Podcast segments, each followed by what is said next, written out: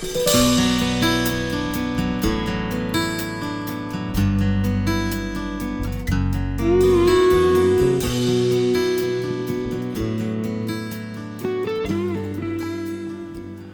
listeners, to the BHL podcast series. I'm your host, Scott Heidner, along with my teammate and co host, Travis Grauer And today we are excited to have as our guest Representative Dan Hawkins, who represents the 100th District, House District, in the Kansas House of Representatives. And we are recording down here in or darn near to his district in scenic Wichita. Dan, thanks for being with us. Thanks, Scott.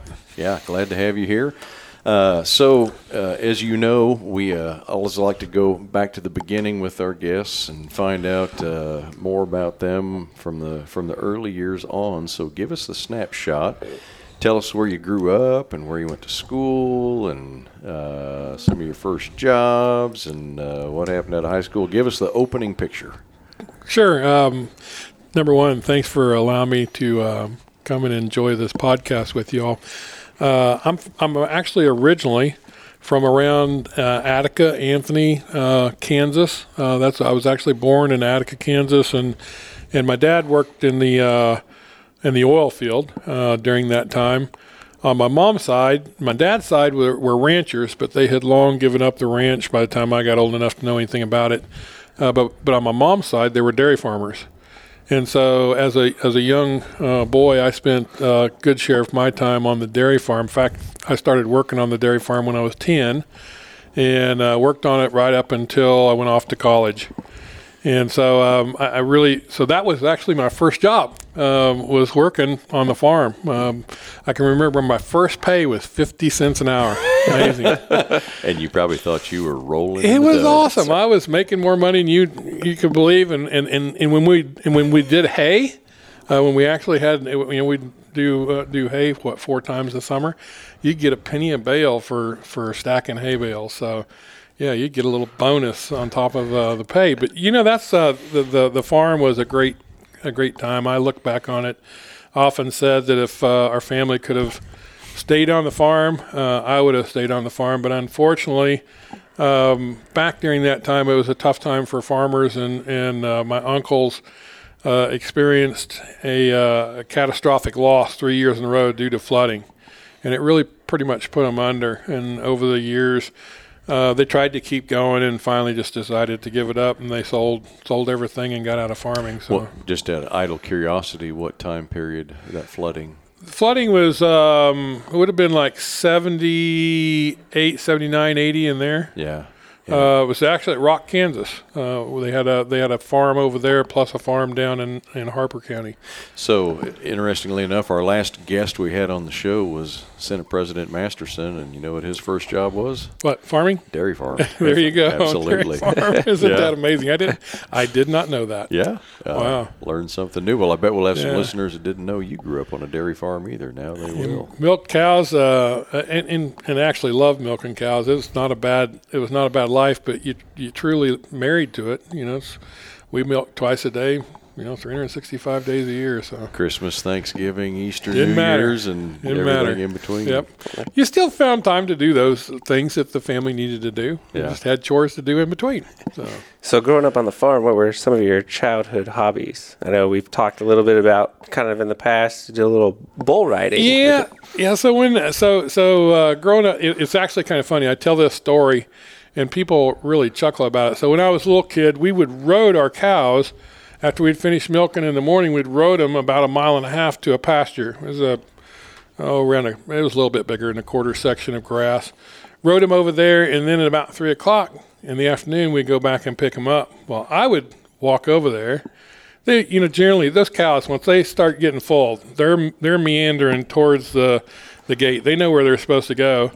And I'd open it up, get them started, and I would jump on the last cow and ride the last cow back to the farm. yeah, that's nobody believes that, but that's actually true. That's a fact. I would ride in the summer. Uh, that's what. During the winter, we didn't take them over to that pasture. We kept them at home. Uh, but during the summer, yeah, we'd ride them over there. So then, of course, get into high school, and uh, high. Uh, by that time, the farm was gone.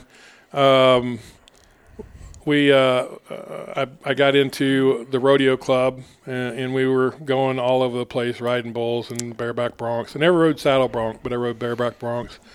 Never did ride bareback broncs really in a in a rodeo. I usually rode those just in practice or something, but not in a rodeo. I wasn't a bronc rider. Uh, wasn't really a bull rider either. I just liked doing it. it wasn't, wasn't any good at it, but it was fun to do. So How how old were you when you got started? Oh, probably I don't know, fifteen ish. Yeah. Did your did your parents know? Oh yeah, yeah. Um, the, and and and when I really I got hurt, you know, everybody gets hurt if you're riding bulls long enough, you get hurt. When I got hurt, I got hung up on a bull one time at uh, Sankey's over here at Rose Hill, and uh, uh, that was the end of my bull riding. I got I, I ended up in the emergency room, and Oh, yeah, for was heaven's sakes. yeah, it was fun. It, so. it had your mom's seal of approval, though. You didn't get Well, the, until that happened. I was going to ask whose whose decision was it? Your decision or mom was like, no, no That more. It was mom's decision. Mom said, uh, "It's time to quit that. You got you, you don't need to do that." Dad thought it was funny, but mom, mom didn't. Mom didn't have too much fun with that one. So Look at that, honey. That animal beat the hell out of Oh, our yeah. child. That's hilarious. yeah, you, you know th- those things, you, and, and you're you're really you know when you're that young, you're bulletproof, so you don't even think that much about it. Got hurt, get back up, and you'll do it again. But parents Yeah. had another thought about that. So I mentioned having Senator Masterson on. Uh, a few weeks before that, we went down and talked to Rich Prale. Rich Prale Yeah. is not a only a bull rider; he was a clown. I well, I know that Yes. now. I Oh, didn't know it then. Ri- so you guys, I assume, different ages, different times. You Oh never yeah. crossed No, paths. no, no. We never crossed paths, but but he's my hero though. Yeah. I, I mean, not only did he was he a good bull rider, and he rode for oh I don't know 13, 14, 15 years. And, and then he was a, a clown for like four years. Yeah. Uh, his last four years, he was a clown and, and a good clown from what I was told. That's awesome. So yeah, he's uh, and and if you get a look at some of his pictures, he's got some great pictures. So I've got a. I'll say this quick, and we can move on because I'm sure most of our listeners are thinking, "My God, they're spending a lot of time on 1970s Kansas rodeo stories." But I've got a buddy of mine whose dad is uh, older than than Richard by a little bit. He's probably 80-ish, and uh, his dad just talked and talked and talked about Freckles Brown. Yeah. Does that name mean Yep. anything to you? Yep. Uh, for all I knew, my buddy had been making that name up our entire life until I ran into Rich Prale, and he's Yeah. like, "I knew Freckles." Oh yeah. So the, the, those uh, so so the stock contractors really get known in their areas. Uh, so over around Hutch, it was Rumford, Rumford stock contractors. And I so I asked Rich. I said, "You know Rumfords?" He says, "Oh yeah, I even knew the dad and the granddad." He said, "I knew them all." Yeah. So yeah, those those groups. Well, just like Sankey over here at, at Rose Hill. You know, Dad started that. Both boys became world champions.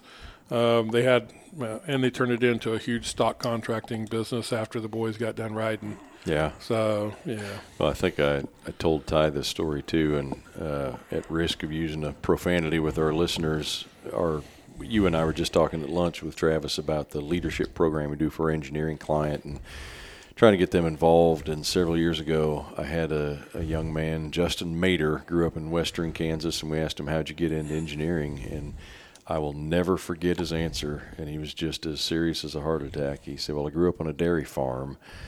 And, you know, he said, never a day off, the whole nine yards. And he said, I think it was one cold January or February morning, he said, and I quote, I got flicked in the face with a frozen shit covered cow tail for oh, about yeah. the hundredth time Oh, and, and decided right then and there that I'm I'm going in engineering. I'm not going to do this for the rest of my life. you know that happens more than you think. And even people who, you know, the farmers who are are dairy farmers at some point in time, you know, they retire because it, it it it does it takes its toll because you really never do get any time off. Yeah. just got to be there day in and day out. Well, moving on from that, so go through your childhood and your bull riding and your teen years. What did your professional career look like go heading into adulthood? Well, that's an interesting thing too. You know, I never when I was in high school, I never thought about being in college. So, um, then when high school was over, I didn't know what that what I was going to do. I ended up going to Hutch JUCO, uh, pretty easy place to start, and uh, uh, pretty much almost flunked out because I spent the whole first year on the golf course instead of going to school. so, so then I went to work because didn't look like school was a very good thing for me. And and I, I literally was a welder here in Wichita at a place called Kice Metals back then. It's still actually here. Uh, they made grain spouting equipment and grinders and milling and all kinds of stuff like that.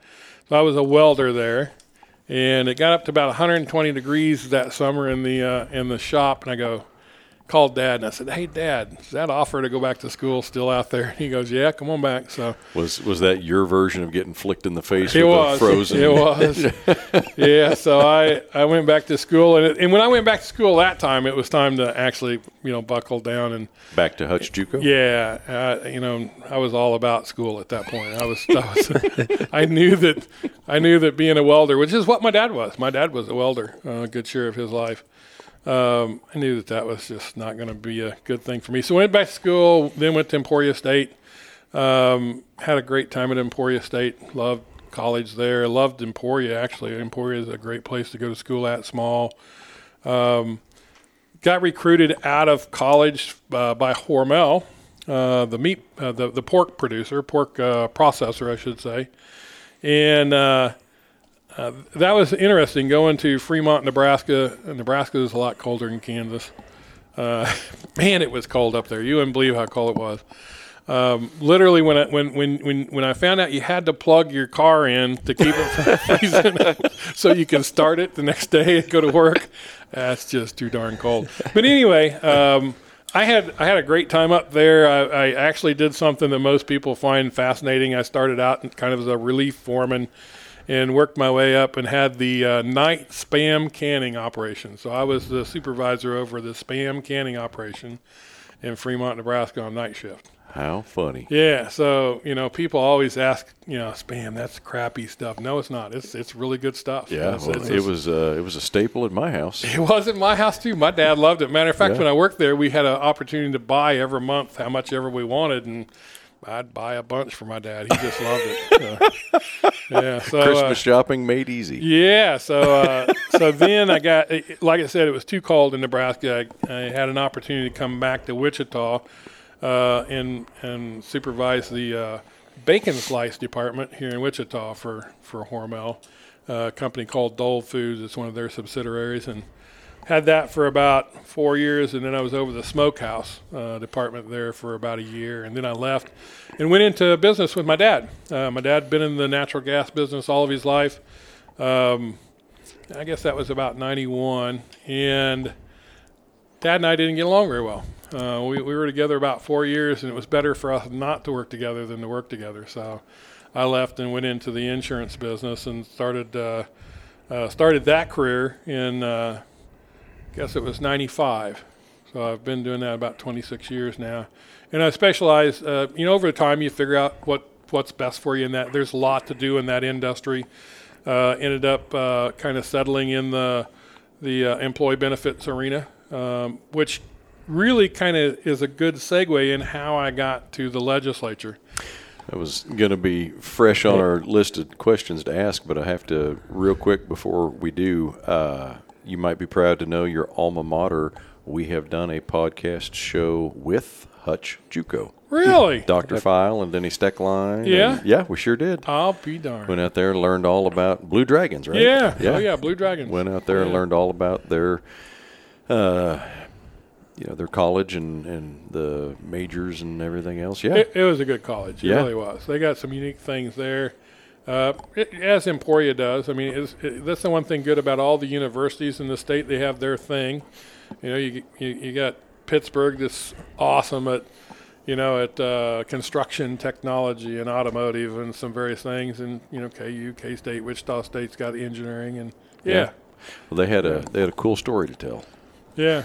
Yeah. Yep. So now that uh, you're in the insurance industry, what what interested you in pol- public policy? Why, why'd Yeah, you get involved so- in that one? Yeah, that's what I was saying. That's a great segue for me to get into that because uh, if you remember, um, I know you're too young, Travis, but Scott remembers. Back in 06 area when Sebelius is wanting to bring uh, universal health care to Kansas, uh, our association, which is the National Association of Health Underwriters, really got involved in going throughout the state as as the, gov- the governor governor put together a task force and they put on a listening tour, and they just went throughout the state. Well, what we what we what we found by going to those is that the governor really did not know what all resources Kansas really had. And, and so we really started focusing on the reason why we didn't necessarily need um, universal health care in Kansas. What we did need is them for to use the tools that we have right. And so I got to where I was calling at the time Gene Suellentrop. Senator Gene Suellentrop was my rep. Uh, Senator um, uh, uh, dang, the, the car dealer out here. On Well, the Les Donovan. Les Donovan. Yeah. Senator Les Donovan was my senator. And I wrote a lot of, of letters to him, emails, called him. Got to know Gene a whole lot better than Les. You know, Les really didn't take that many calls. uh, but we but we uh, we literally got to conversing a lot about that. I was pretty I was pretty convinced that Kansas wasn't going to go down that road, and and we didn't. Uh, but I told my wife back then, I said, you know, if that if that Gene Suellentrop ever retires, I'd kind of like to take a shot at that. And uh, and so then in you know 2012 comes, uh, redistricting happens. My district is empty. He gets moved out of my district, so it's an empty district. And I, I never will from, uh, forget that Saturday morning. Uh, the courts had decided on Friday. Saturday morning, I wake up, see the paper, look at my district, it's empty. I go, I- I wake up my wife at seven o'clock, which would normally get you killed. and I told her, I said, "Hey, this is my chance. I need to run for office." And I never will forget. She looks at me and she says, "Well, it's not a whim. You've been talking about it for a long time, so I guess you probably ought to do it." I'll be darned. And What year was and, that? And that was twelve. And Okay, if yeah, you 'cause remember you- twelve, it was a real hot summer. Uh, I lost a whole bunch of weight walking that district. Uh, saw everybody. Had a pretty good primary. It was a it was a, a it was a contested primary, and uh, won it, and then won the general, and and then headed to Topeka and got up there and didn't have a clue what I was doing. as as is the case for yeah, almost anybody, Kind not of a- naturally. yeah. It's really a, for, a foreign. It's really a foreign thing. Most people don't understand our system. So it's, and we're going to get into that in more detail too. But it's always interesting. Most people have either a person that inspired them to pursue a public office or an issue. Uh, and and you did. I'll just a quick sidebar. Um, Lynn Jenkins, a former, uh, amongst other things, congresswoman from Kansas. I met her for the first time gosh, probably 1998 or 99. I was just out of law school and I was a staffer for the Topeka City Council office. And I don't think she had any more thought of public office at that point than the man in the moon, but she lived in a neighborhood where they were proposing to build a Walgreens. And she was mad as heck. And so she down to City Hall she came and her and the neighbors and, and pitched a fit and that's uh, that was the issue that That got led her yeah so that's always interesting Oh, yeah. so uh, but having said that something that's kind of unique about you there aren't I mean, I'm sure there's several, but it is a minority of legislators, I'm confident, that their first elected office was the state legislature. Most people either have city commission or library board or Oh, you know, something like that. County commission. But, but it was your Yeah, first. it was my first. Yeah, I, I literally, uh, I remember coming up and on that Monday, uh, you had to to file by noon on Monday. I came up to Topeka and, and filed, and, and while I was there, I met Will Carpenter. Uh, Will Carpenter and I became really, really close friends. And uh, the one thing he had over me was he'd been commissioner. He'd been a county commissioner for like eight years. So he understood politics much better. And I can remember that first year sitting in the chamber and you're trying to figure things out and maybe you voted a little bit strange on something and he'd get on the phone and call me and say, You sure you want to vote that way? You probably ought to rethink that. Yeah. so we change our votes. It's nice to have a veteran looking It is nice to have somebody that are kind of watching over you, you know, helping you, you know, learn the learn the ropes up there. So it just occurs to me, I didn't even say in the introduction, and shame on me, introduced you as a state rep, but I failed to mention that you are the current House Majority Leader. So you've been elected five times total, Yes. if my math is Yes. right, Yes. uh, serving fifth full term. Right. and you have run the gamut from, as you just described, a freshman legislator that barely knew where the restroom was, all the way up through committee Yeah. leadership roles to House Majority Yeah. Leader. Uh, give us the chronology of your growth trajectory between day one and here. Yeah, so uh, so so that first year was a difficult year. It was a learning year. wasn't really sure I would. I didn't like it. I got to tell you, I did not like the legislature one bit. Didn't like how it worked. Thought it was just backwards. Um, had to really go home that summer and, and really think through uh, if I was even going to go back. And and you know, I really did a lot of uh, self analysis, and I finally figured out, you know, you can't change everybody else. You can only change how you look at things. Uh, so undoubtedly, I was looking at the process wrong. I needed to understand the process, and I literally decided to go back and pour myself into the committee work. And the committee I liked, of course, was health. Uh, loved health and human services, and so Dave Crum uh, was our uh, chairman at that time, and I went to Dave and says, "Dave, I'll do anything you need. You know, I really want to understand things." And he was a great mentor. Um, so good that the next year when he retired, I was made uh, health chair. Uh, so that so I had the health cha- health and human services chairmanship for four years. Uh, I think that really prepared, but that prepares you very well for the next step into leadership. Um, you know, you learn some of the things you have to do and and you can't do, and um, it, really it really does. It gives you a pretty good sound foundation for uh, getting into leadership. And then in um, what was it? I guess it was 19 was when I became uh, uh, majority leader. Mm-hmm. And so 1920, and this is uh, the second one, 21 and 22, will be the second term or the second biennium. Uh, and then, you know, really we're done. What you, we, the, our rule is generally you get two terms in each of those places. So uh, in, in the next one, either I make speaker or I'm done, I guess. So one or the other one. We always ask, we talk to a lot of folks that have gone through that uh, career trajectory into leadership. And we always ask, what, uh, what changes most as a legislator through that trajectory? And I guess most specifically when you get into a leadership position, not just committee leadership, but chamber leadership. How does your life as a legislator and your role change? Well, that's a great question, Scott. I got to tell you because th- there is a massive change, and the change really occurs in how you look at what's going on. You know, as a as a, as a legislator, one vote out of 125 sitting out there i- i- before you become a, a, an official leader, like majority leader, you really don't understand all of the things that's going on behind the scenes to make things happen. You don't understand all of the people, all of the the uh, uh, stakeholders that literally come to the leadership trying to get them to uh, buy off on on what they're wanting to do. Um, most people don't understand uh, the, the pressures behind. You know, they, they they get emails. Well, we get emails plus all of their emails that they're getting, plus ones that are meant just for us. And and so there's a lot of pressure to do certain things. And the one thing you have to do is you have to look at more of a global uh, a global stance versus just an individual. You have to you have to look at what's going to be best for for Kansas and for the body as a whole. And so there's some things that just should never see the light of day. You're going to have the intestinal fortitude to say no, and and and you end up saying no a lot. I mean that that's probably the one thing that I. Uh, people get tired of hearing me say no. We can't do that. That's not something we should be doing. Um, and some people just won't. Some people can't do that.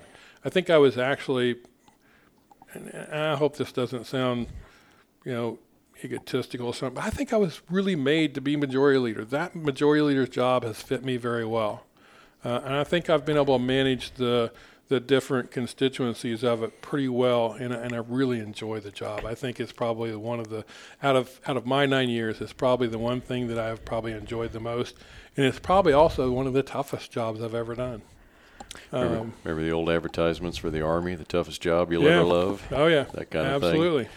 Uh, so, just a opinion comment for me, but if you work in that environment very long, you will see, and I think this is what not only the public doesn't understand, but frankly, a lot of legislators early in their career don't understand too is that for the people in leadership, one of the most important things you can and have to do if you want to protect your caucus is say no.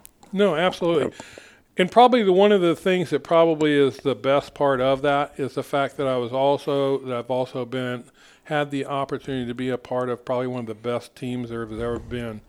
Um, you know, our speaker, uh, Ron Ryckman, uh, I've learned so much from him. Uh, he has talents that I don't have. He has skills that I don't have uh, that I've wanted to learn. Uh, working with uh, Blaine Finch as the Speaker Pro Tem, nobody in the legislature knows what that man's done and probably never will know what he's done. they don't understand how integral he has been to our success in the House.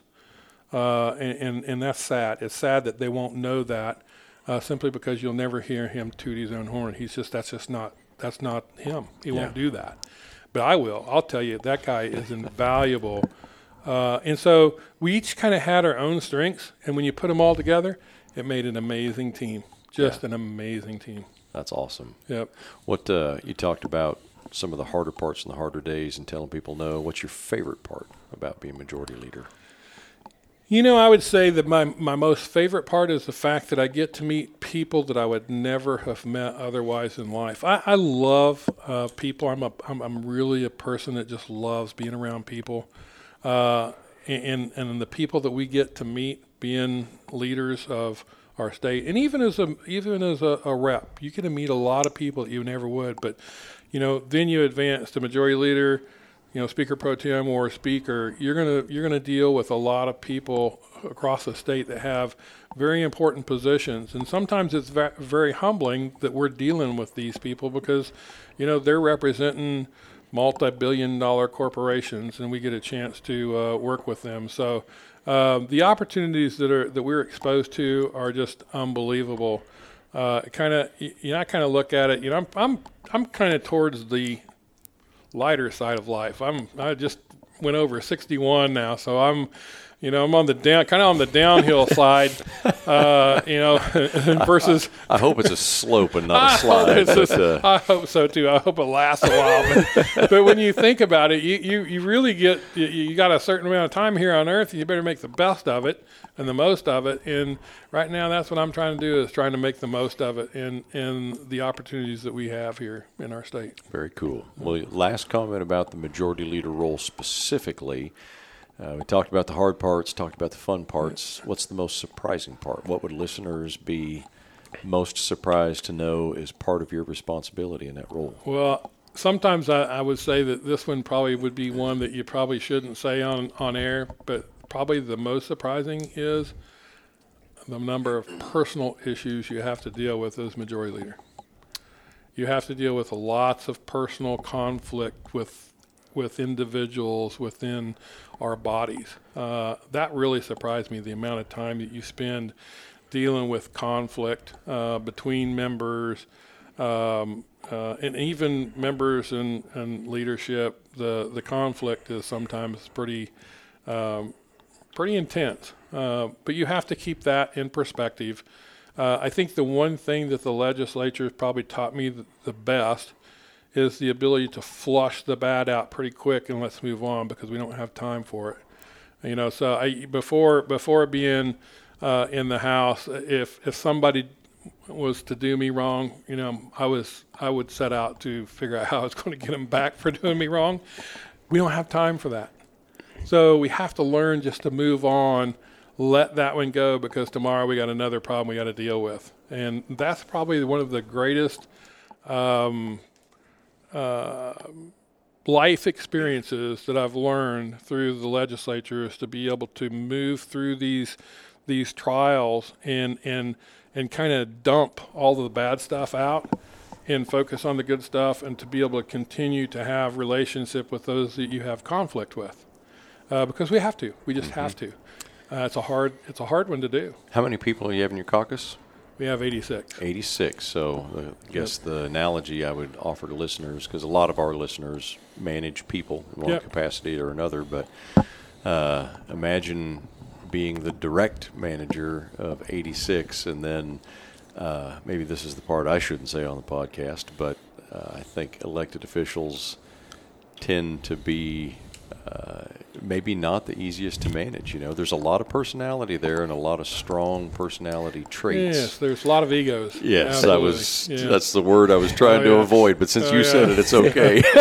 no, It's like having 86 different departments that you have to manage. is. I mean, yeah. really, when you th- so when you think about it, just from a standpoint of what uh, what makes up our legislature, so you have people who are willing to step out of their comfort zone, run for an office. Um, some of them are six hours away from home. Uh, so, so, so it's not easy being away from home, but they're willing to step out, put their, their sel- themselves out on a line for a job that pays them nothing. Uh, you, you know, people think we make one hundred and seventy-five thousand dollars a year. No, that's that's DC. We're in Topeka. Topeka is eighty-eight dollars and sixty-six cents uh, an hour. Or, I mean, Or a, day. day. A day, not an hour. A day. Uh, so we're making ten thousand dollars for a session for a f- three and a half month session. Which never actually ends. The, No. gav- the gavel may hit, but the phone calls No. don't stop, and the No, so- invitations to the chamber events and whatever. So you're talking about people who are willing to step out, but not only that, they were willing to serve and to serve for very little. Uh, so you have to get some type of satisfaction from what they're doing, or they wouldn't do it. Uh, and their satisfaction mostly comes from the fact that they're doing things for the state, hopefully for the good of the state. Yeah. So Well, one more question from my end, and then I'll give Grauer Holtz a, a chance to ask anything he wants to uh, to wrap up. But I think we never want to miss an opportunity. We've asked you a lot about growing up and your job and your career and the legislature, uh, but want to give you a moment to talk about. I know what's most important to you. Tell us about your family. You and Diane have been married for Yeah. a long time. Kids, grandkids. Give us. Uh, we have so. Uh, so w- we met in college at Emporia State. Uh, we were married in 1985. uh, July 20th of 1985, and I think that was the hottest day of that year. that church was, ex- I was sweating. That church was extremely hot. I never let her forget that because I really wanted to get married like in December, January, February. Oh no, we got to pick the hottest day. Did you feel year. like you were back in that welding shop again? Oh yeah, it was hot that day, um, and we and like like I said, we started out in Nebraska and ended up here in Wichita. Uh, we have two awesome daughters. Uh, Hannah uh, is my oldest, and she helps run the company when I'm gone. So if without her, I couldn't even do this job. Um, she also has our only grandson so far, but I'm sure we'll have more. Um, his actual name is Gavin, but I call him Rocky. um, so, and, and, and the reason why is uh, I knew a guy by the name of Rocky, and he was a great rodeo guy, and so Rocky just, it wasn't Rocky Balboa, it was a guy by the name of Rocky Patterson down in. Uh, uh, down in the Anthony area, his uh, actually became. A, he, I think he's been a world champion steer roper, uh, if I remember correctly. He has at least one world championship under his belt. Um, always, always thought a lot of his family, and so I call this this uh, grandson of mine Rocky just because of that. And and he's about that's what is he uh, 27 months old now. Uh, he's starting to figure out Rocky is actually his nickname. It's, it's taken a while, but he's figured that out now. That's fun. That's Grandpa awesome. calls him Rocky. He's I'm the only one that calls him that. Are you sure you didn't give him a nickname because you didn't want to have any linkage with that scoundrel Gavin Kreidler? When you Well, your- you know that was one thing I told my daughter when she named him Gavin. I said, I can't believe you named him Gavin. And she goes, Why? I says, Because the only Gavin I know is Gavin Kreidler. And I don't want my grandson named Gavin. Jeez. oh, that is awesome. That's great. I want you to know, and it seems like about every other podcast we do, we find a way to make fun of Gavin Kreidler. Well, we he's do. not hard to. Not- yeah, I don't think you ever have a hard time finding anybody that wants to make fun of him. the next time he comes over for a cigar, because here's the other thing we always say too: Gavin has ADD. He'll never make it to the end of a 30-minute podcast. Oh, no. But I'll skip ahead and play him this part. There you go. Next time we're having a cigar. Actually, I've actually I've told Gavin about that. I told him that I call him Rocky just because I hated I hated my daughter naming him Gavin. I was kidding when I said it. The fact that it's true that It's just true. makes it It's a even better. fact. I was gonna, I was gonna assume we were being called Rocky for you know maybe get him into the bull riding or the rodeo Well, phase later on. you but know no, now it's this one. That boy is going to be something because he's uh, he's going 100 mile an hour all the time. I mean, Well, he is like Gavin Kreidler. oh, he is. He's, he's he's probably one of those AD&D types. So Our uh, our poor listeners don't even know. Gavin Kreidler is a colleague of all of ours. He's a fellow government affairs guy, has his own company, and he's a he's a great American, which is why we make so much fun of him all the all the time. actually, he takes it very well. Oh yeah, You know why? Because he knows everybody loves him. absolutely. If they're giving him crap, they know, he knows they love him. It's so true. So true. Hannah Hannah's my oldest. Haley's my youngest. And Haley is a uh, nurse. She got her BSN from Wichita State, so she's a nurse.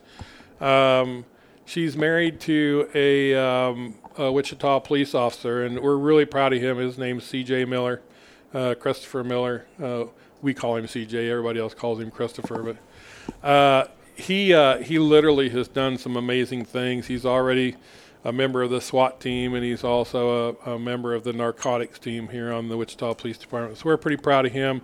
Hannah's son, or Hannah's uh, uh, husband, is a uh, computer guy. He's a computer geek out at uh, Koch Industries, so he's been out there for a lot of years. So I don't mean to uh, not give him his due because he's smart at computers and I'm not. Matter of fact, I got to call him tonight because I got a problem with my computer today. So I'm going to have to call him and have him come over and help me. You think the life of a legislator is thankless? How would you like to be somebody with a high IT acumen that everybody knows they can call when something Oh, goes it'd be wrong? horrible, wouldn't yeah. it? My It would. brother is an IT administrator for a living, and Yeah. that poor bastard. he Yeah.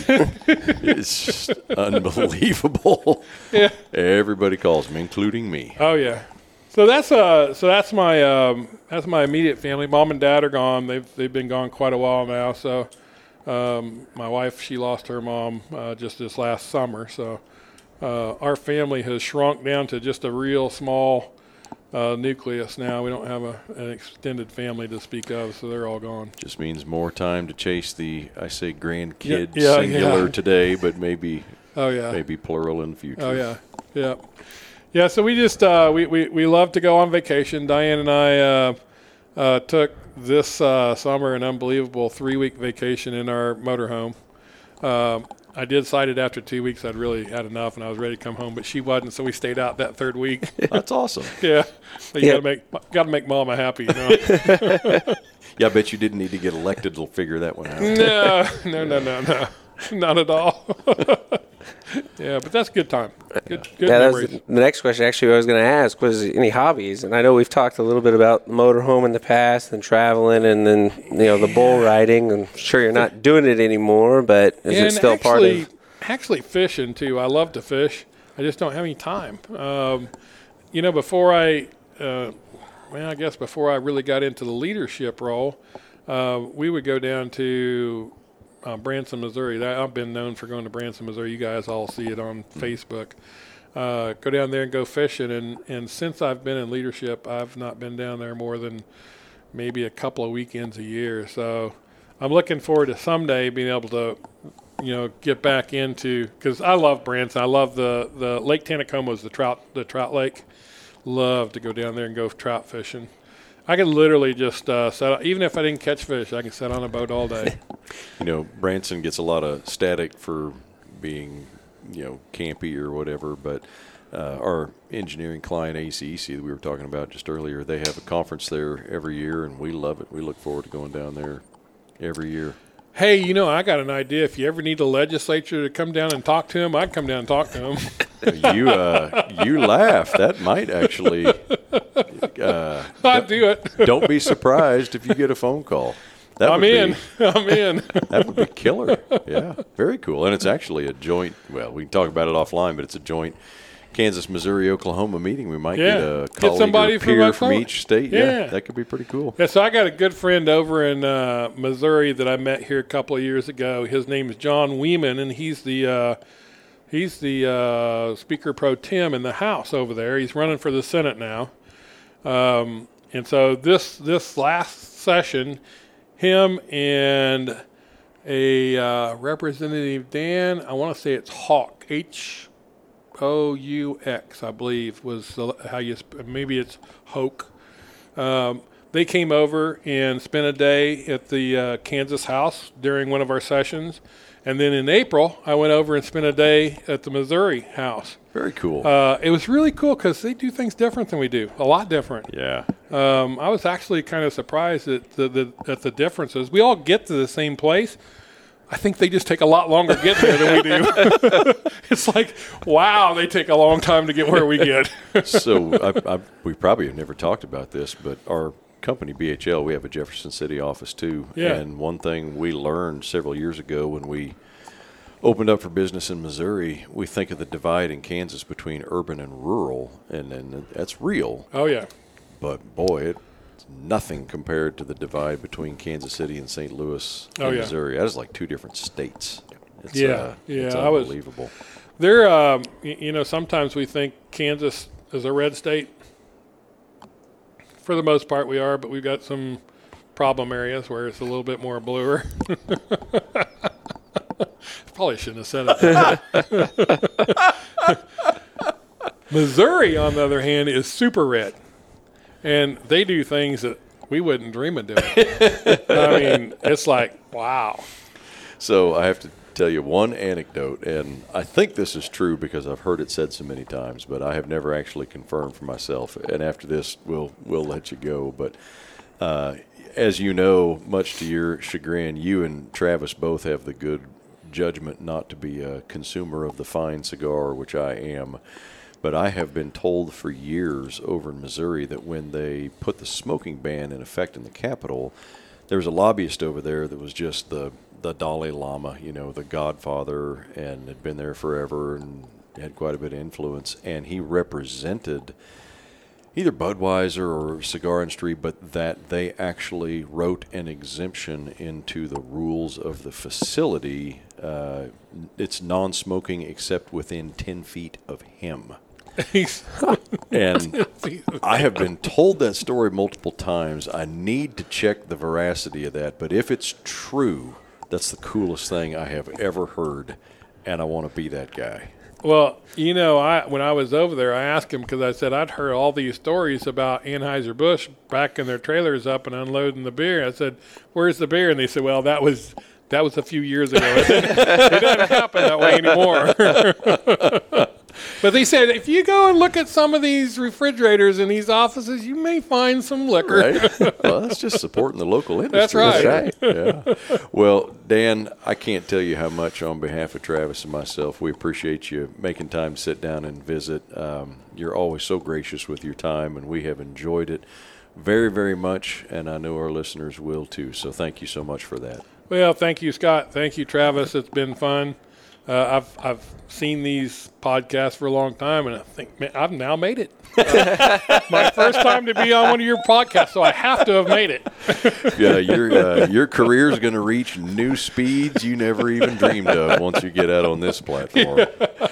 Oh well, ladies and gentlemen, uh, State Representative and House Majority Leader Dan Hawkins has been our guest, and I forgot to uh, give some appreciation at the beginning of this. We are recording at the offices of TranSystems Engineering in Wichita, Kansas. We appreciate them for making some space for us today. Thank you all for tuning in, and we look forward to joining you on the next episode of the BHL podcast series.